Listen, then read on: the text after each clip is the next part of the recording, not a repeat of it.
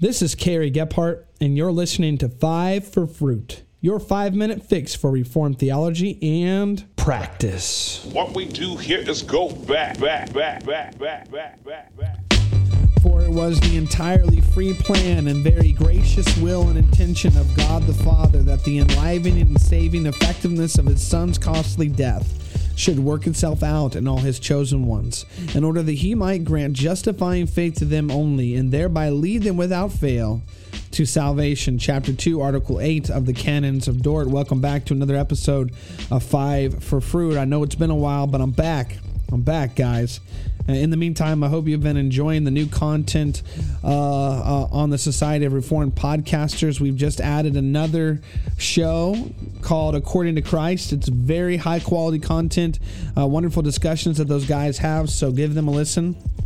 But as we're wrapping up this covenant theology series, uh, next week I'm going to drop that special edition episode that I recorded with Dr. Venema uh, about his book, the uh, about his book Christ and Covenant.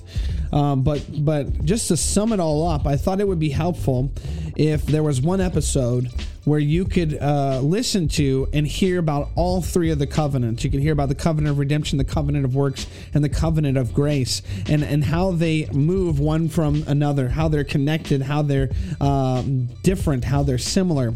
And, and so that's what I thought I would do today. That way we, we see uh, the forest and the trees, so to speak. Uh, I started this um, this series with the covenant of redemption for a reason.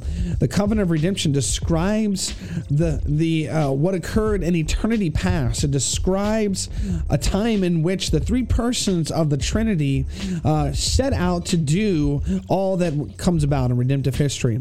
It, it describes what chapter two, article eight of the Canons of Dort calls the entirely free plan and very gracious will and intention of God the Father.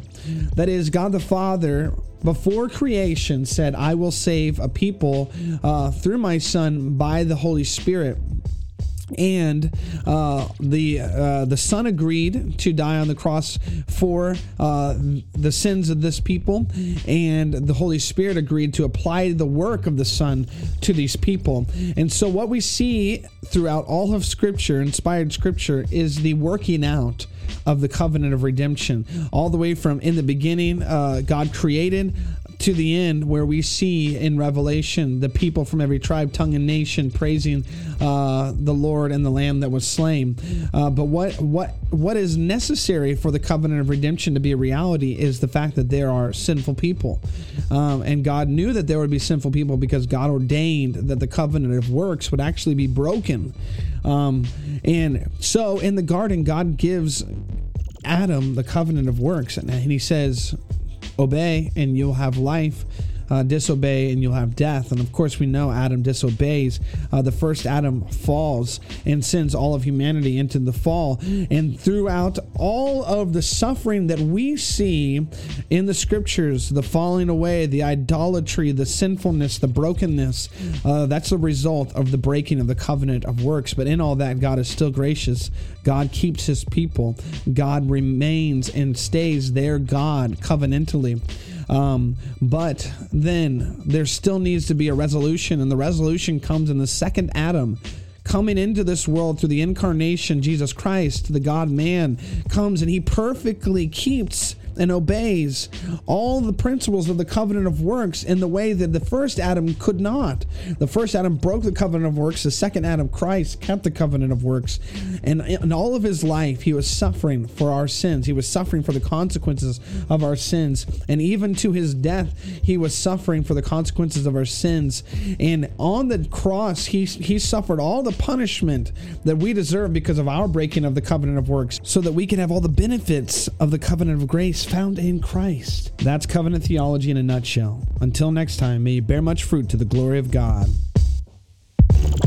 Five for Fruit is a proud member of the Society of Reformed Podcasters. Check out more members of the Society at reformedpodcasts.com. Subscribe, rate, and review Five for Fruit on iTunes, Google Play, and Stitcher. And visit the website fiveforfruit.com to listen to past episodes and to read articles. Until next time, this is Five for Fruit, your five minute fix for Reformed theology and practice.